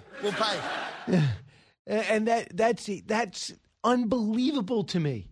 And by the way, a lot of the stuff turns out not to be true. He says he went to this, you know, the college he went to. I was watching online. Do you remember in you don't remember, but the 1980s, the reason why, you know, everyone thought he had a legitimate shot. And Johnny Carson actually had in his monologue, this is Senator from Delaware, Joe Biden, who made up things that happened in his past, got caught cheating in college, and then lifted parts of a famous speech in the UK and put it into his speech. And he came out and he's like, oh, so I'm a little mad at myself. I'm going to, you know, I have to resign. I'm not going to run again. Who would think that this guy would actually be president? We're so much smarter today, aren't we? I know. He just wore us out. And there was nobody left except Bernie Sanders. Bernie Sanders is the reason. Him and James Clyburn are the two reasons why he's president. They didn't want Bernie Sanders, and Clyburn anointed Joe Biden. And he got to stay in his basement. Yes, the pandemic kept him in his basement, because he didn't have to campaign, which is Fetterman's doing right now. But the reason why he did it is because he had a stroke, clearly has not recovered. Dr. Oz, take advantage.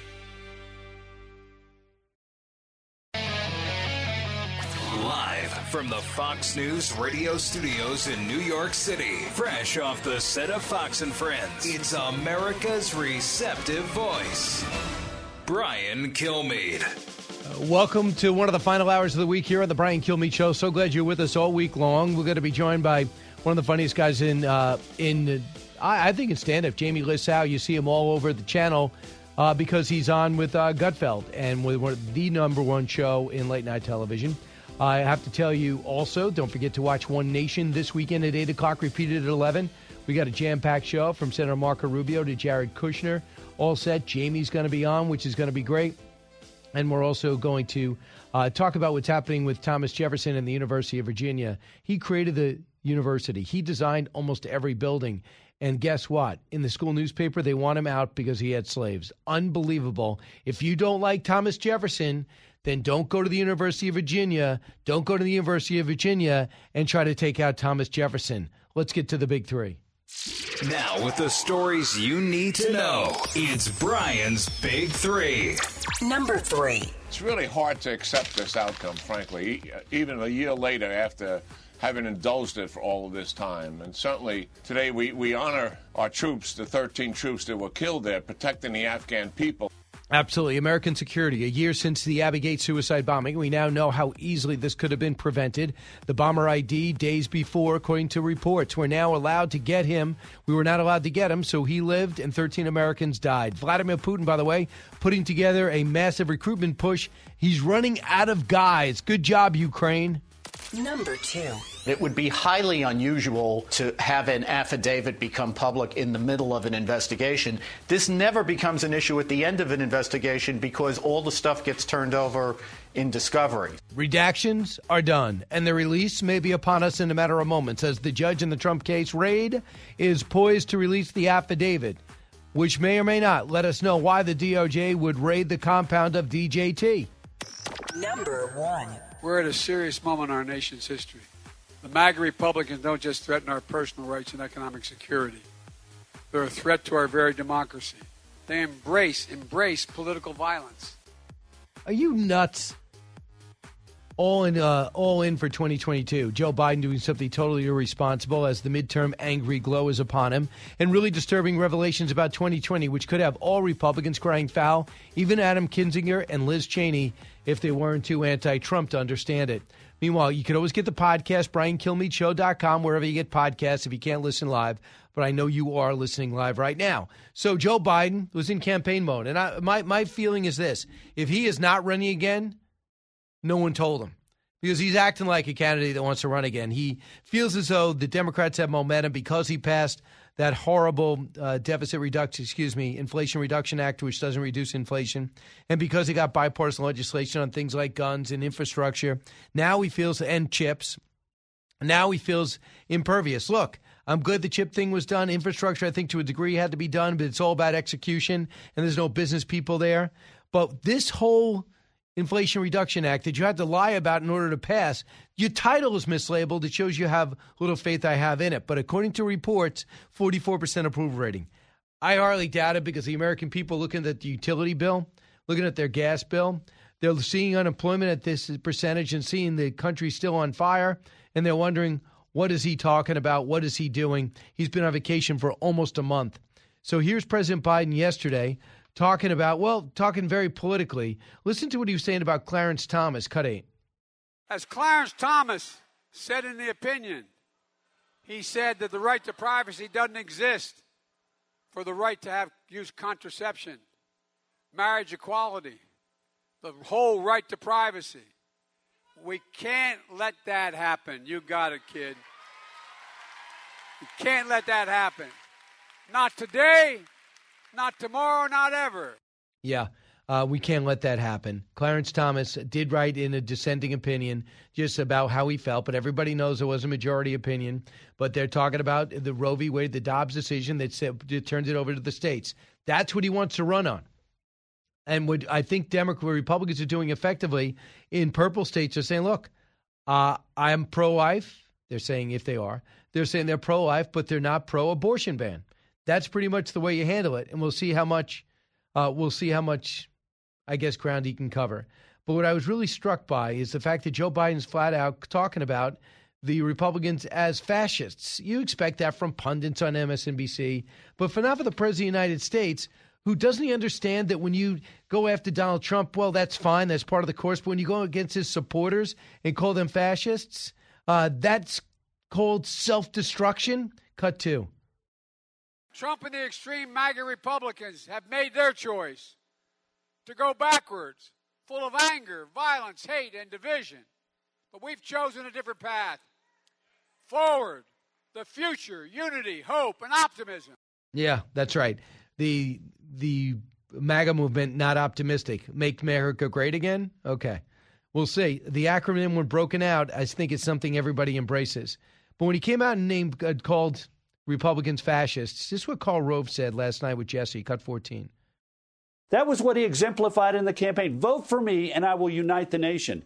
And those words, which were kind, emotional, uplifting, optimistic words. He went to Montgomery County, Maryland, to a Democratic National Committee fundraiser and basically said everything against what he had said in his inauguration address. The pledge that he made to unite the country, he threw it in the trash bin. And why did he do that? Because he wants to win in this election, and he is willing to say and do anything in order to achieve his purpose. So let's take 72,216,000 Americans and denounce them as believing in a fascist movement. He ought to be ashamed.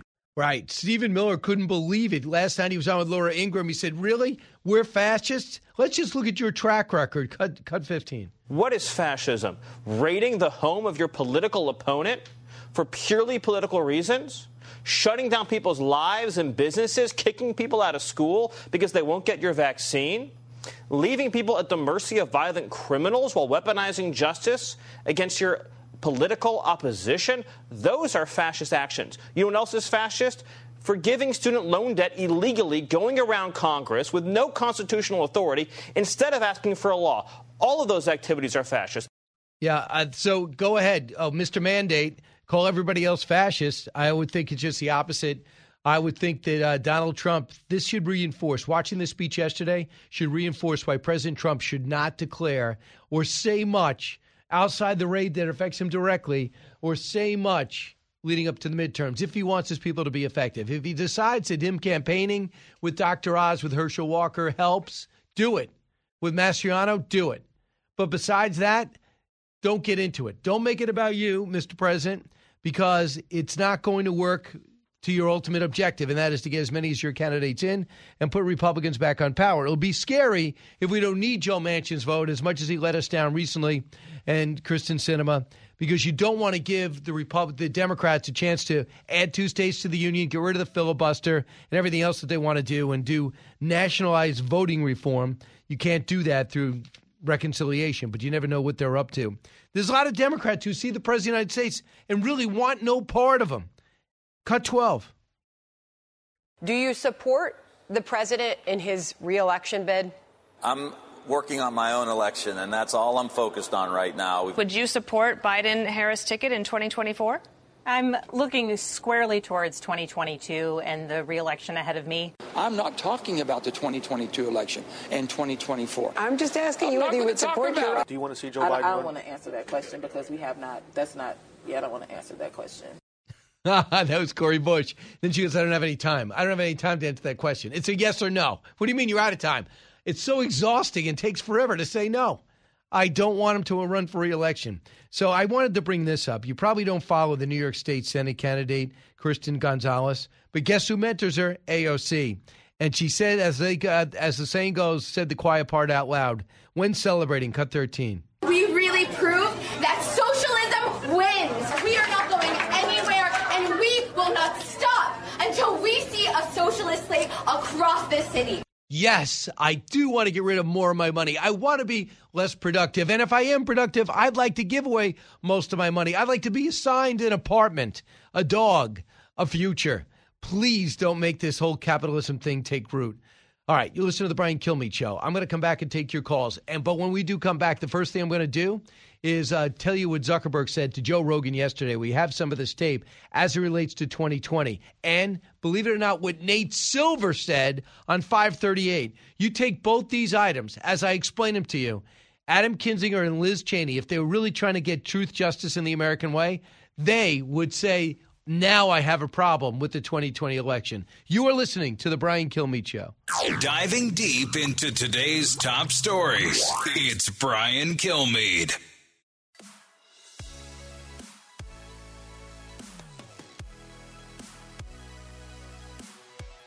If you're interested in it, Brian's talking about it. You're with Brian Kilmeade. Is there regret for not having it evenly distributed and for throttling the distribution of that story? What do you mean evenly distributed? I mean evenly in that it's not suppressed. It's not. Yeah. I mean, it sucks. Yeah, he doesn't feel that bad. It sucks that we got the Hunter Biden laptop story wrong, and it turns out it was his laptop. You might have called him. You said, I have a third-party team, Mark Zuckerberg, and sitting down with Joe Rogan to review things like this. And the FBI had warned us about things like this, so we just decided to suppress, not get rid of the story, suppress it. But as Miranda Devine defined further in a way that not many people have written up, and as you know, she wrote the book Laptop from Hell. She said before Twitter banned it, Facebook suppressed it. And that laid the groundwork for everybody else to destroy the New York Post website, freeze all their social media, not let them use Twitter and Facebook. And if you actually were forwarding the story like Kayleigh McEnany was forwarding the New York Post story, even though she had COVID at the time, they suspended her account. So it was a massive push. Then 51 intel experts say this is classic Russian disinformation. No, either that, it was a shirtless crackhead who had dropped his laptop off at a local repair shop, and the guy had a chance to look at it to fix it and saw all these horrific images and thought, I better give this to the FBI. And then they tried to arrest the FBI. The FBI tried to harass him for bringing it forward.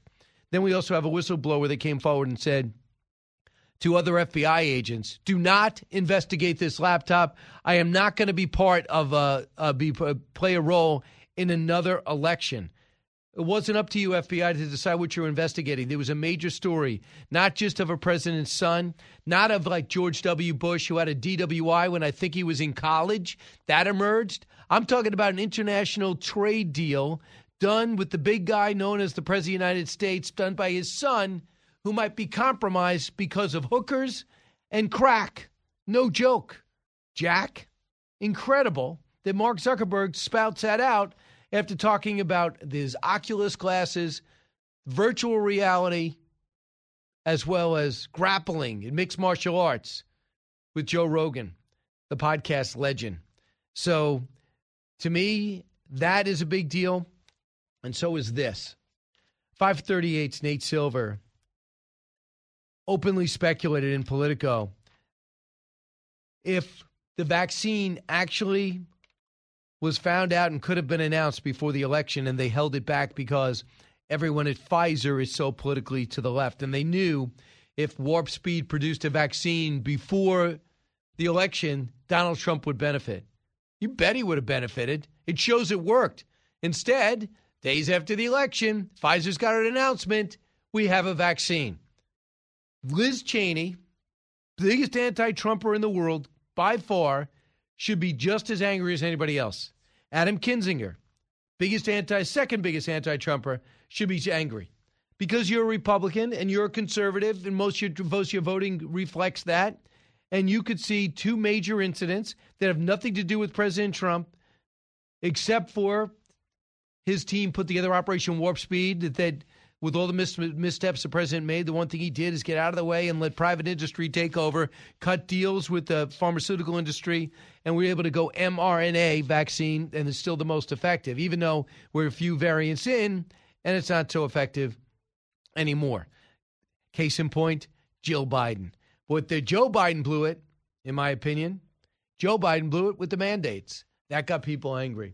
So right now we're waiting on an affidavit that was going to show why Merrick Garland did the extraordinary step of sending in the FBI to raid the president's house for 9 hours, go into his safe and his wife's sock drawer and dresses. No joke. So the affidavit's going to be released. Evidently, the DOJ got the affidavit, redacted what they wanted to the judge. The judge saw little problem with it, said today around 12 Eastern noon, I will release this. And we're waiting on it. My speculation is it's going to be a lot in there because the judge, if it was heavily redacted to the point being unreasonable, the judge said I had to send it back. He didn't send it back. So here's Jonathan Turley, Cut 23. The Justice Department is notorious for over-redactions and over-classifications to serve tactical purposes. I've been in cases where both of those problems have appeared, where judges have agreed that the Justice Department has over-redacted material. The concern I have is that the judge does not appear to have pushed back. He's suggesting that the government got it just right. He doesn't have any area where he's saying, look, I still think you need to explore this section or that section. It is surprising, but I did predict here that the government wants this over with because this is bigger than they ever thought. And if they just give a heavily redacted document back, the judge is going to go, you're embarrassing me. I told you, you know the parts we got to redact. You got to get rid of the names. You got to maybe give up. You better redact some things that talk about the direction of the investigation, that if there is one that Donald Trump it may be detrimental to the investigation to head him off or tip him off. I get it. But for the most part, it looks as though the Department of Justice handed in a document that's reasonable. Josh Krashour says, having said all that, Josh, he's with Politico, was on a special report last night, Axios rather. Josh Krashour said this about what to expect in a matter of moments. Cut 35.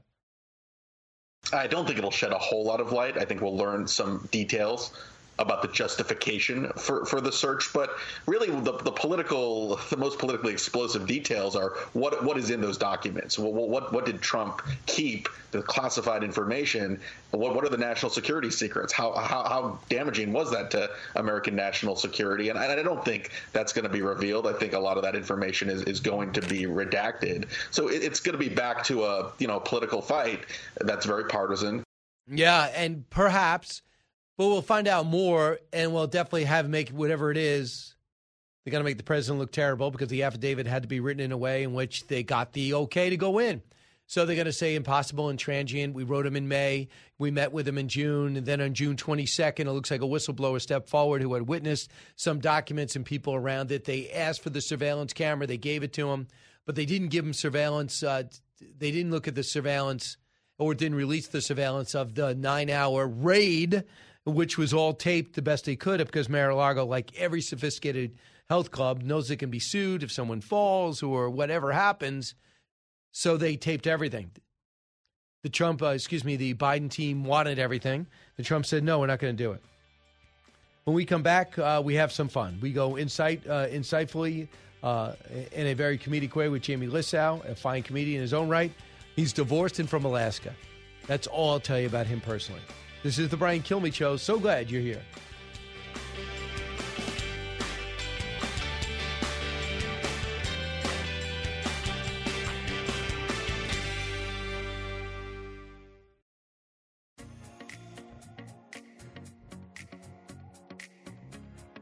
radio that makes you think. This is the Brian Kilmeade Show. Alaska is a weird place. We get some times of the year, it will be only 1 hour of daylight for the entire day. And some people don't like that, and I go, dude, that's my favorite. It's my favorite time of the year. I just feel so, like, productive. You know, I'm like, man, what I do today, I did stuff all day today. Yeah, from sun up to sundown. Yeah, I was working till the wee hours of the afternoon all day today, just doing it, getting stuff done. And that is Jamie Lissow. Is that the way you pronounce your name? Yeah, I say Lissow. A lot of people say Lissow. Oh, you. So I should say it right. Lissow. Including Godfather. Yeah, maybe I've been saying it wrong. Right. I never thought about it. I never thought you'd take the blame. Jamie, great to see you. That was you doing stand-up, and people see you all over Gutfeld now. Now, Gutfeld show is – I loved it when it was Red Eye. Same. Right. Were you on it when it was Red Eye? I did Red Eye like 40 times. So describe the difference from when you did Red Eye with Gutfeld as Jamie Lissow. Yes. As opposed to what he calls you Lissow. Uh-huh. Right? And as opposed to this show. The biggest difference, Brian, is that people are watching the new show. But it's kind of funny though, man, because I did Red Eye so many times. I met Gutfeld. They did an audition at Gotham Comedy Club in New York to find comedians that would go on Red Eye, and I did a set, and I was like, okay, I wasn't. Was he there? Gutfeld was there. I didn't know him at the time, and I did my set, and then afterwards there was like a bar next door, and he came up to me and he goes, dude, he's like, I don't know if he even remembers this, but he goes, people keep coming up to me saying, good set. They thought we were dressed exactly alike. We both had glasses on and these like blazer things. And that's how we met, was that people were telling him he was funny, which was like a compliment for me. You know, so I guess I did okay. And then I did that show. I went on to, you know, we became good friends, and I probably did it like 40 times. But I remember Red Eye used to beat Anderson Cooper. Seriously. And I mean, their ratings were really good. It got crazy. Right, it got crazy. Yeah. So, and because no one really knew what you were doing, though. Right. It was, I mean, that stuff was really racy. It was the Wild West. Right. It was amazing. But it wouldn't. It was the most fun, but I'll tell you, as a comedian, it really got me used to cameras. Giant cameras used to freak me out. Red Eye 40 times, it's like, it's just easy. You know how it is with your own show. Like all of a sudden, you almost love the camera. You start to play with, like, you become more comfortable. And so Red Eye really did that for me. And then, but it didn't make an impact. Certain things don't impact the comedy club audience. It's very strange. Like, that was a great show. I have a Netflix series. I'm in 2 seasons of a Netflix original show, and people watch it. It's called Real Rob with Rob Schneider. All right. But it's not like I go to comedy clubs and some people will come, but it's not like filling up because of the Netflix show. You never know what will do that.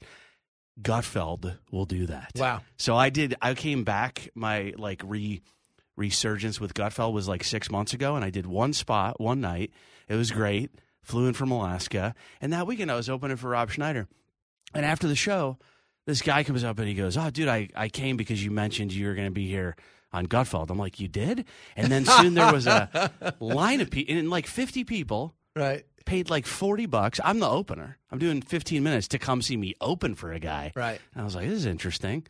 And then we just, you know, I started being out every 2 weeks, then every week, and now... Dude, Brian, it's. I've been doing comedy for 25 years. I did the Tonight Show in 2001. You did. That's how old I am. So who was hosted? Leno. All right. But it's been a long time. Yeah. Of pretty mediocre. Like I did okay. Did you kill on the Tonight Show? Did you? Best set I've ever had. Right. In my whole life. And the next day wasn't that transformational? It was just a Wednesday. That was it. It really? Wasn't. That blows me away. You have to. I don't know if you ever heard. I love Steve Martin. In his book, he sort of describes how I thought, I came in on the school where the Tonight Show didn't impact it like it used to, where you would just do one set. And he said he did Kherson like 20 times before he started filling up. Even for him, it like took a minute. Like it depends. He was filling out arenas. Yeah, then it got crazy. Right. But yeah, man, the Gutfeld thing's been amazing. And then when you do, I've been doing comedy for 25 years. Like I worked like really hard at it, even when no one knows who I am. And so now I have people. I was in St. Louis last weekend. Right. I didn't know if that was going to be a Gutfeld audience. Sold out 4 or 5 shows. They all already know. By the way, we have a huge station, KFTK, in St. Louis, so we're national. And that was probably it's one of our most coveted affiliates. They are really into Fox and obviously. Man, I did the Funny Bone in St. Charles. What a town.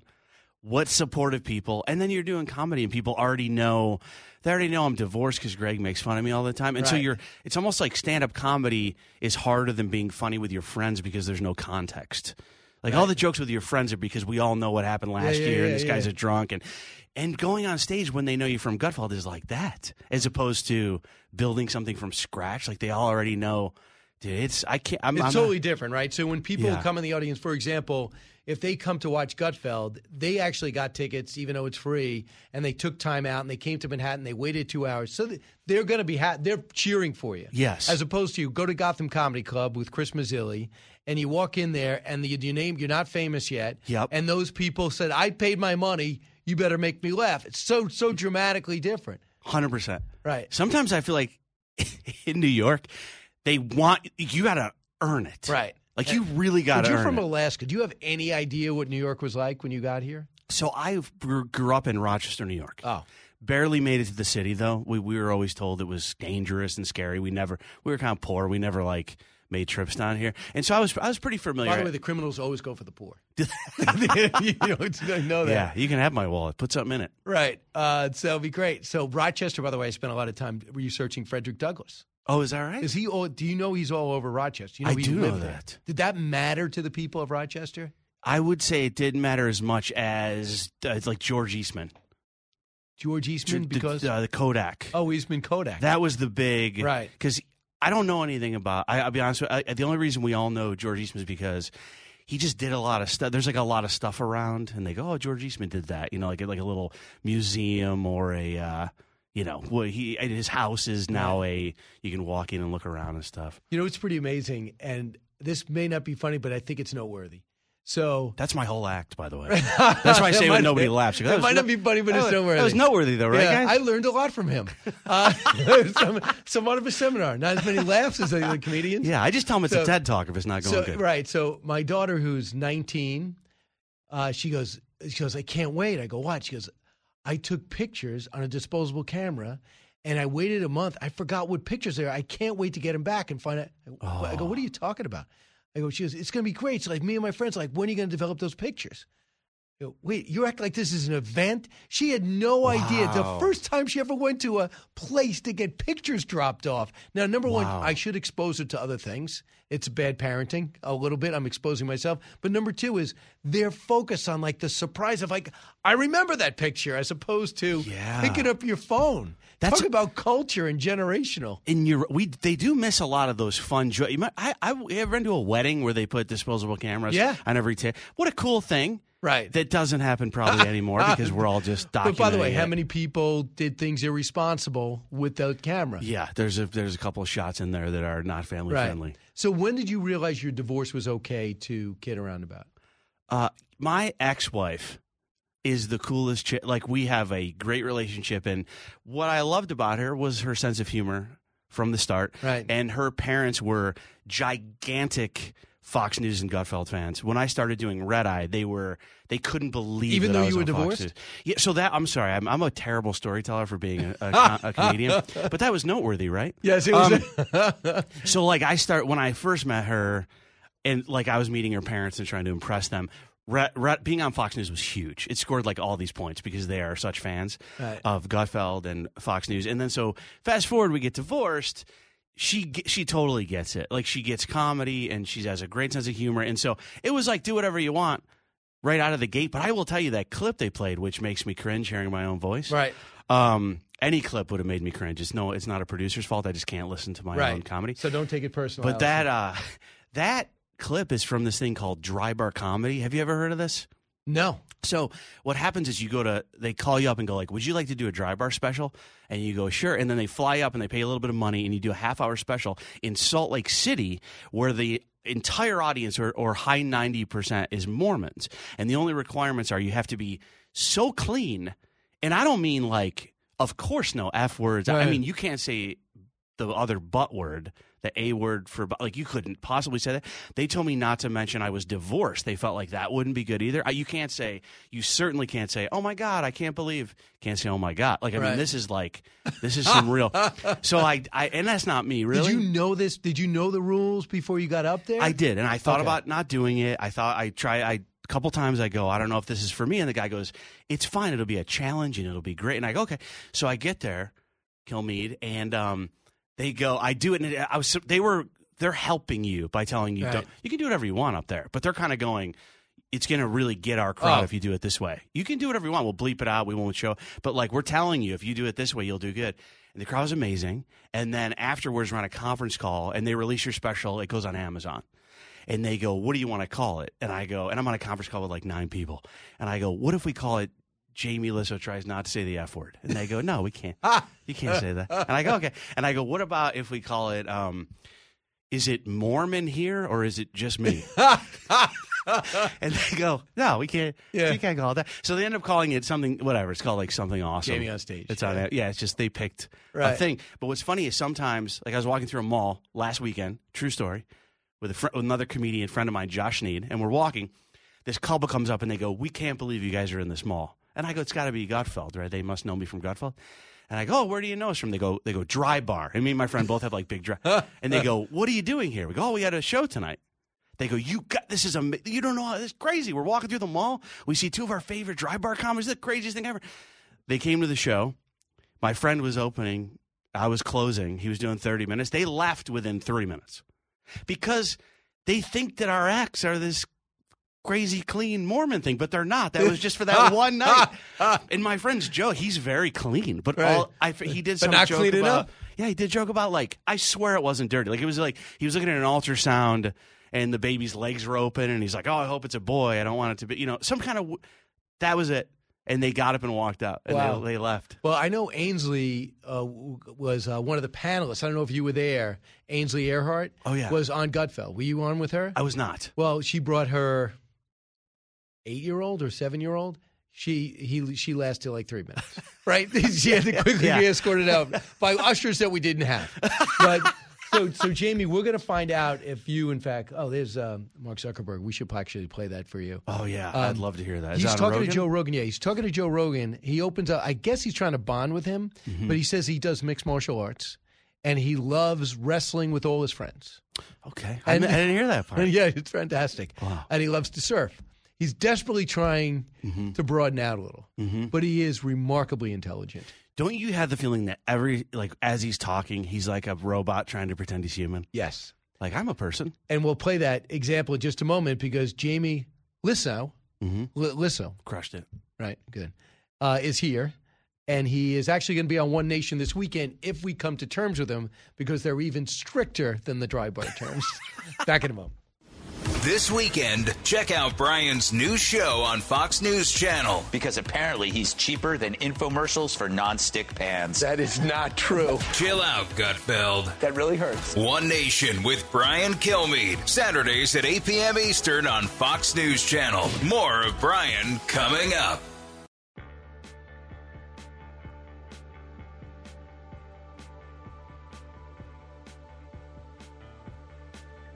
Breaking news, unique opinions. Hear it all on the Brian Kilmeade Show. Basically, the background here is the FBI, I think, basically came to us, some folks on our team, and was like, hey, just so you know, like, you should be on high alert. There was we thought that there was a lot of Russian propaganda in the 2016 election. We have it on notice that basically there's about to be some kind of dump of that's similar to that. So just be vigilant. I think it was 5 or 7 days when it was basically being determined whether it was false. The distribution on Facebook was decreased, but people were still allowed to share it. So you could still share it. You could still consume it. Did they specifically say you need to be on guard about that story? No, I don't remember if it was that specifically, but it basically fit the pattern. Jamie Lissow here. You're hearing this for the first time, Jamie, right? Yeah. So what is your take? This is like 2.5 hours in after going over grappling and UFC and Oculus glasses. He comes out and he's talking about the New York Post getting theirs. Their whole newspaper was brought down. Their account was frozen. If you retweeted it, you were frozen out of Twitter, and this story was suppressed on Facebook. Miranda Devine came on earlier who wrote the book Laptop from Hell. And Jamie, she said that they were the first. And if Facebook didn't take the aggressive action, Twitter wouldn't either. So what do you think about his delivery? Do you believe a word he's saying? Dude, when I first heard Rogan talking to Zuckerberg, my first thought was, I want to be on Rogan.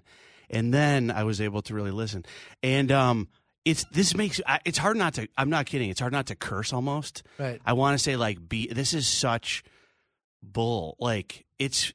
I don't believe anything he's saying. The FBI briefed me generically, and then this came across, and I was surfing at the time, and I just said, well, why don't we just sync it? By the way, really? I thought the algorithm was supposed to be pure, where if there's a popular story, it becomes number one. Right. No, I'm going to sync it and make it hard, and both sides were mad at me. Believe me, the Democrats were not mad at you. Oh, absolutely. And doesn't it sound like he's kind of making up some – there comes a moment where I go, I think he's trying to say whatever he – like I think he's in his head. Right. And he's analyzing every word he's saying to not get in trouble. There's a moment where I feel that. Like whenever I hear Zuckerberg talk, I feel like he's just like 1,000,000% trying – like he's got – like during this interview, he took a break and plugged himself in for a half hour. Just to recharge. There's this moment where – dude, Rogan is – I feel like that's why Rogan's so good because he gets him comfortable. Right. He gets him in there for 3 hours, and that's why we get these admissions. Are you comfortable now? Yeah, I feel good. Thank you. I feel comfortable. Hey, Eric, can you play the other Rogan cut? Okay. Is there regret for not having it evenly distributed and for throttling the distribution of that story? What do you mean evenly distributed? I mean evenly in that it's not suppressed. It's not. Yeah, yeah. I mean, it sucks. All forgiven. It sucks. It sucks that a crack-addicted son was doing international business deals with his dad benefiting prohibitively. It's not a matter of George W. Bush getting a DWI, what he did when he was 20, right, which really affected the election against Al Gore. Mm-hmm. This is different. This really affects who you vote for because it's going to affect how we deal with our adversaries. And you just said it. It's not. I hear some folks go like, well, it's his son. What does it have to do with him? Well, take away all that. What about the fact that there's the big guy fought? You know, he's benefiting from some of these things, right? That's the connection, right? Right. You can't do that. But out of all the sons that could drop off their laptop in a repair shop, what are the odds? What do you think it was like in the Biden house? And they go, "Excuse me, where's your laptop?" I don't know. Did you know he took it to a place called "You Break It, We Leak It"? Which I did not know that. Yeah, and first they couldn't get it open because it was stuck shut. But then they, right. We don't know why. He likes candy. He's a big fan of candy. And Why, if you're the president, don't you have – and he's supposed to be the young guy. I could see if, I'm an older guy. I make a mistake. I don't know that you can get things off of a laptop. Of all the – he's like the young guy. Shouldn't he know that this is a horrible mistake? Right. Don't you got a guy? Oh, how about this? He writes a book, goes on a book tour, and doesn't have an answer to the question, was that your laptop? He goes, I don't know. I don't know. You gotta plan that one. Yeah. Don't beach me if that's my laptop with me with hookers smoking crack. Dude, this guy. But I'm still going to write a book. My guy. I blame Biden a little bit because I heard when he paid him his allowance, he would roll up the dollar bills like cocaine straws. Again, that's a great point. That's your research. That's your research. I do deep dives. Jamie will be on One Nation.